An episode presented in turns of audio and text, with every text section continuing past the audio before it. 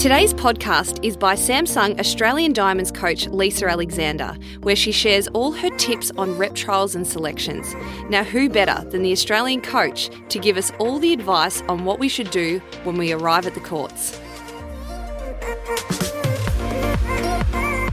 Hi, Netfitters. Sarah Wall here for another episode of our Netfit podcast. We are so excited to have the Samsung Australian Diamonds coach, Lisa Alexander, in the studio, and we're talking all things rep trials. Now, my Instagram, Lisa, goes off around rep time because everyone's wanting to know the next tip or what's the edge to get into a rep team, and it's tough.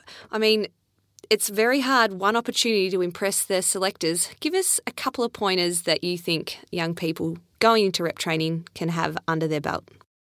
Oh, it's always tough. And particularly if you're from, um, I guess, one of the smaller clubs and you're coming along and there's lots of uh, players from those bigger clubs and they've all got that particular uniform on. I, I think I can remember that myself coming from um, little old Cheltenham Church of Christ and having to attend. And I think there were heaps of East Burwood Uniting players all in their pink and white.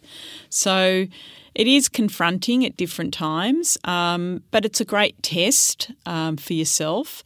And I think what you've got to do is it's a bit like what I say to the diamonds when they're coming through that tunnel and they're ready for their performance, that their performance doesn't start on the court. It actually starts, well, it starts a lot beforehand because they need to individually prepare. But it certainly starts from that point when they come through the tunnel and how they look and how they carry themselves. So their body language, the way that they're interacting with each other. Are they positive? Are they engaging? Are they waving at the crowd? Or are they concentrating on what they need to do? That's all part of a performance, not just what goes out on the court. Um, you know, preparing as they're sitting next to each other on the bench, talking with each other, fine tuning a couple of little um, points about what they're going to do out on the court. So, my advice is that you need to understand that as soon as you shut the car door, if you've come with mum or dad to the rep trials, you're in performance mode. And even before that, which I'll talk about in a moment, but you really need to understand that you are as soon as you close that door, how you carry yourself even to the point where you're doing your warm up on your own or your own little warm up that you've organised for yourself before everybody else is doing it, if, if that's the case and you're just going straight on the court. Have you brought your own netball? Are your um, Asics shoes looking great? Um, from the athlete's foot. From the athlete's foot. And all of those things, looking the part is really critically important because that's what selectors will sit up and take notice about. Well, Lisa, what's this um, theory going around about a ribbon? Put a ribbon in the hair? Is that a part of the look? It's a really important question, I know. Um, me, particularly myself, I don't like ribbons. It's maybe because I'm Victorian and I notice the Victorians are wearing them now. And I don't know, it's just a thing. Really, it doesn't matter, I don't think. It's what makes you feel good. So, we often have a saying if we look good, we feel good. And that's really important for us as a team. Um, that's why we, you know, love having a lot to say about what we're wearing in our uniform. Um, I like to feel really professional and comfortable on the side of the court when I'm coaching. It's part of my coaching performance. So, I think if a ribbon helps you to feel more powerful, then that's what you should wear. If it helps to finish off your netball uniform to make you look and feel great, definitely you should be wearing a ribbon. Well, I'd like to put my first selection to a state team down to a ribbon because I have no idea how I got picked, a little country kid from Camperdown. But I can guarantee it was your speed. okay. All right. So I'll change my advice that I usually give through NetFit. Oh, Lisa, um, you, you've set us up with, you know, obviously the stuff we do away from the court. But we're standing there, heart is racing, and you're about to step onto the court. What next? Well, this is part of what I would call your performance plan. So I really think it's important for you to look back at a game that you've played really well or a trial that you've done before that you've you've been really, you know, really successful in focusing on what we call positive visualization is really important for people doesn't matter what you're doing, whether you're sitting an exam or you're doing um, a music performance. This is part of being psychologically, mindfully prepared for any performance at the end of the day. So, positive visualization means thinking back to a time when you've done really well. Uh, what's what are some of the things, key um, points that you might say to yourself for that time? You might even go back and close your eyes and think of that really great performance that you put out that last time. We often say to the shooters, what are your key words that you're saying when you're putting up your shot? So it helps the consistency of their shot. So sitting down for a moment, closing your eyes, doing that visualization, remembering that match where you played really well, and getting all of your emotions ready as you take the court. Even though you're feeling really, really nervous, that gives you an, a moment and an opportunity to get your thoughts under control before you then take take the court and ready to perform. Absolutely. So, the mental side um, to our NetFit community is so important, and there's lots of um, access to content out there through the NetFit app now that you can use on your way to the game to give you this sort of um, way to approach selections, which we never had, which is really exciting. Um, the thing that scares most people is that panel of selectors sitting across the court and you're like, what are they thinking? So, can you tell us what are selectors looking for, Lise? Look, they're looking for things like I said before, Sarah Wall, which was speed for you, but they are looking, you know, obviously for, you know, your wing attacks and your centres, that speed of movement and and the fitness aspect of it, for particularly for your centre courts, that you've got the ability to keep going. Um, and I think the other point that's very important for attacking players is that selectors see you playing defence as well. If they see attacking players that are really great at their attacking skills and then once the ball turns over, they're not prepared to do the hard work in defence. That's a number one selector killer or coach killer. So that's be, that would be something definitely that I would be concentrating on as an attacking player. And then on the same token, in defence, obviously the defender's working hard on their defensive skills, their footwork, trying to get those intercepts, uh, blocking shots, all that work. But of course, then we want to see them attacking really well out of defence. So it's that balance to your game that you've got both defensive and attacking elements to your game. That's what selectors want to be able to see that you've got that all round game. And in fact, they could probably throw you into any position uh, and you'd still play well and you'd still be competitive, is another thing that selectors are looking for. And I'm really glad you said that because we do have um, lots of our net fitters ask me that. Um, my coach is playing me a goal attack at club, but I'm going to selection and I'm really a defender. But I guess my message, the same thing, was being able to play both is so important. So you support that and, and maybe some tips if someone throws a position at you that you're not used to, what do we do?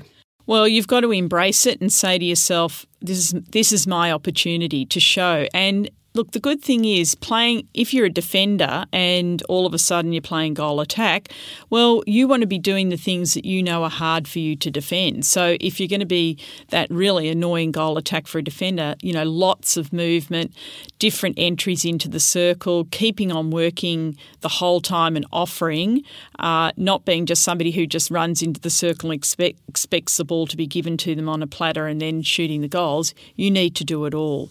So I think seeing it as a great challenge and seeing it as a way for you to show your flexibility and your ability to be smart and adapt to another position on the court, I think is really important. Awesome. So I hope that gives you a bit of comfort out there. And it's such a common thing to even make a team and you move straight away. And it's probably until you consolidate your stuff in a senior team that you really do set into a position. So be willing to change. I think that's a, a really good point, Lise. Now, another one I really love that you've really flagged here and it's being honest with yourself. Sometimes we can be too honest and get down on ourselves, but to have a really professional view of who we are.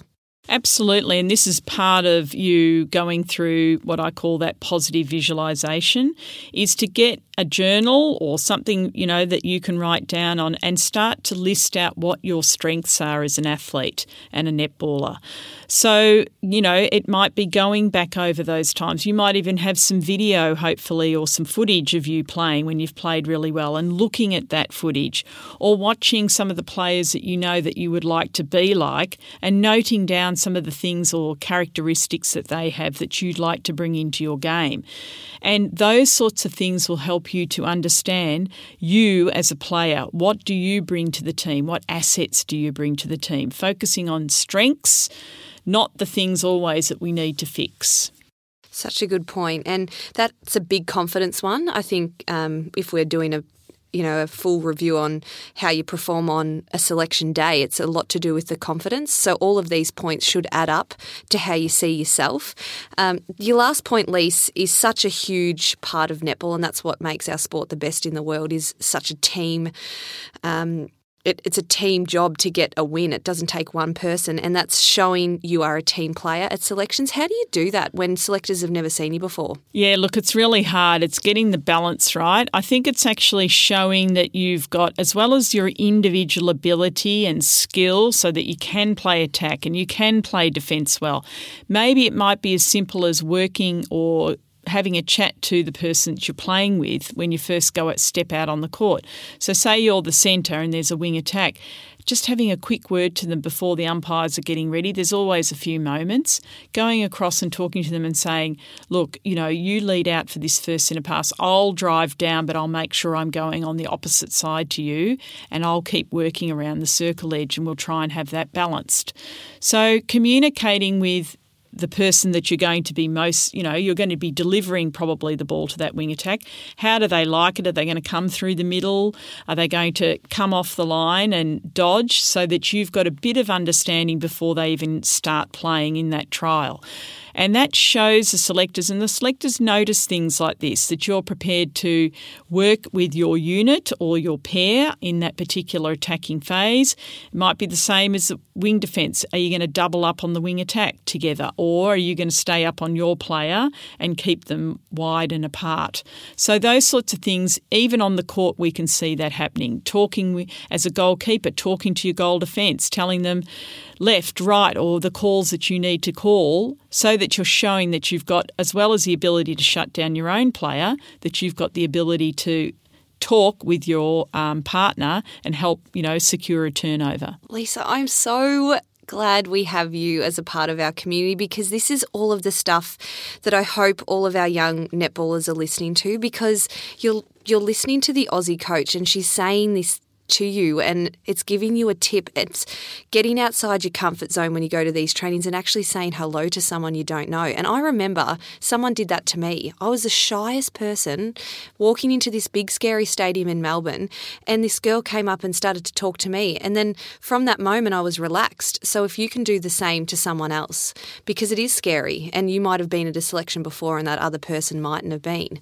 And if you're telling us that selectors are watching that, how you interact, it's what I say all the time you're never on that court alone. That's right. And the selectors will be looking for that leadership of those players that actually make those um, more shy and younger players look comfortable. We do that with the Diamonds now. Our leadership group, part of their responsibility is to make sure they induct our new players that are coming into camp so that they feel they're going to be nervous, we know that, but at least they've had a chat beforehand and helped them to feel as comfortable as they possibly can. That happens even at the Diamonds level. I'd love to see that happening at the rep level. Yeah, absolutely. Now, we don't make teams all the time, Lise, and I think it's always a survival of the mentally fittest and strongest that believe in themselves to back themselves up each time. We've probably you've got so many stories of so many diamonds that have missed out and missed out and missed out and hung in there and believed in themselves. What is the best tip when you get the call back to say, no, you're not required here? Look, it's really finding out what you need to do to get better and finding out from the people that you trust and know. And look, I can think of Renae Hallinan, who was Hallinan before she was an Ingles, and she'd had a really tough time. She'd been in the team and then she'd been out of the team. Not when I was the coach, but then it also happened when I was the coach of the Australian Diamonds as well. I think what really stuck with me about Renae is that she was really prepared to take on board the feedback that she was given and really work hard to try and address that as best she could and to stay in contact with the coach, not to get uh, annoyed about it or down on the coach or down on her own club coach, but to look at it in a positive way to say, how is it that I can improve to get to this next level? Her opportunity came out of an injury. So all of a sudden, she got her opportunity after, you know, two lots of massive disappointment of missing out on teams, being really, really upset. Then a window comes. And that's the thing. Sometimes you miss out on a team, but then a window of opportunity comes. And if you've burnt your bridges or you've, you know, been negative or you haven't learnt as much as you can about that situation, then that opportunity may not come. It certainly did come for Renae, and you know the rest is history. She went on to becoming a really major part of our Commonwealth Games win in 2014 and our World Cup win in 2015. Absolutely. So, for all the net fitters out there, it's asking for that feedback, getting the feedback, and then taking ownership of that. And you speak of Renae, but I know she would have people doing video analysis of her and then she'd sit with them and do extra sessions. She took it into her, her own hands, and I think that's a really um, pivotal and a very common denominator for all successful netballers or people in life when they actually take their growth in their own hands. And I think if that's something that you didn't get in, go back to the drawing board and work again. Another great one, and as positive and as, as much as our parents love us, they sometimes get in the car Lise and get cranky at the coaches and selectors. And how does that make us feel as young people? Yeah, look, it's an interesting conundrum because on one hand, you want your parents to be your best supporters, but on the other hand, I don't. I think there's a there's a tipping point. There's a balance point there. Um, I think what they can gain from each other or from your parents is that support for you as a person. You're not, you know, a terrible person because you've missed out on a team. So I don't I don't like the parents that absolutely scold their athletes for missing out and attack the person. But at the same time, I think, you know, attacking all the, the selectors and saying they were wrong and they're completely, you know, being disrespectful is at the other end of the spectrum and it's just as bad. I think it's about getting that balance in the middle, that it's not about your your daughter as a person, but it's about it's it's a setback. Uh, look, I thought you should have got in, but I'm your mother and or I'm your father and I believe in you and I love you and I think you're great and your strengths are this and you know pointing out those strengths. But at the same time what is it that we can do to get yourself yourself into there? And it's about enabling the sort of environment that you know Renae was brought up in that she ends up looking at herself and seeking that feedback herself to get there because we don't want our parents doing it for us or our parents pop propping us up. We need our parents to be providing a resilient enough environment that we're going to learn some lessons, some hard ways that are unfair at times or seem to be unfair.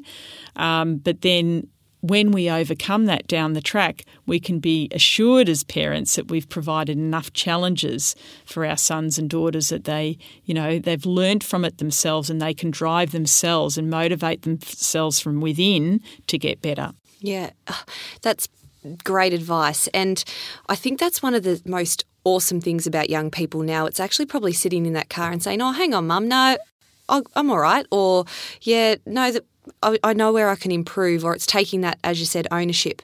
But another thing that I've really noticed in our NetFit community is actually getting around the girls that got in. Now, that's one thing from my mum. She said to me, Sarah, you go and shake those girls' hands or give them a high five. Like, they got in. Like, that's a special night for them. And I just remember her breeding that into me at such a young age where the word jealousy was never allowed in our family.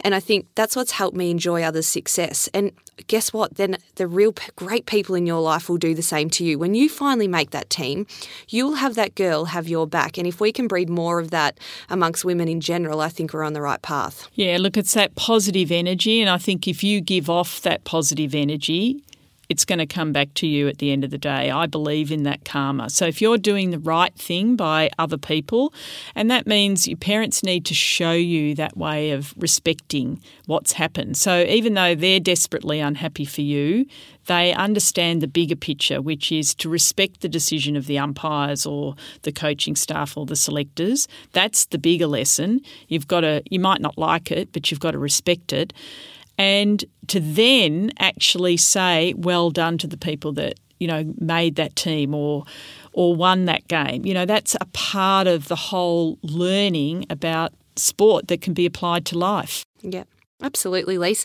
We could talk for hours on this topic, but at the end of the day, we just want you to do your best at rep trials. Don't be so hard on yourself, but give it everything. And my last tip is to dive on every loose ball. And mine is wear the ribbon if it makes you feel powerful and really positive and feeling good. It works. P.S. It works.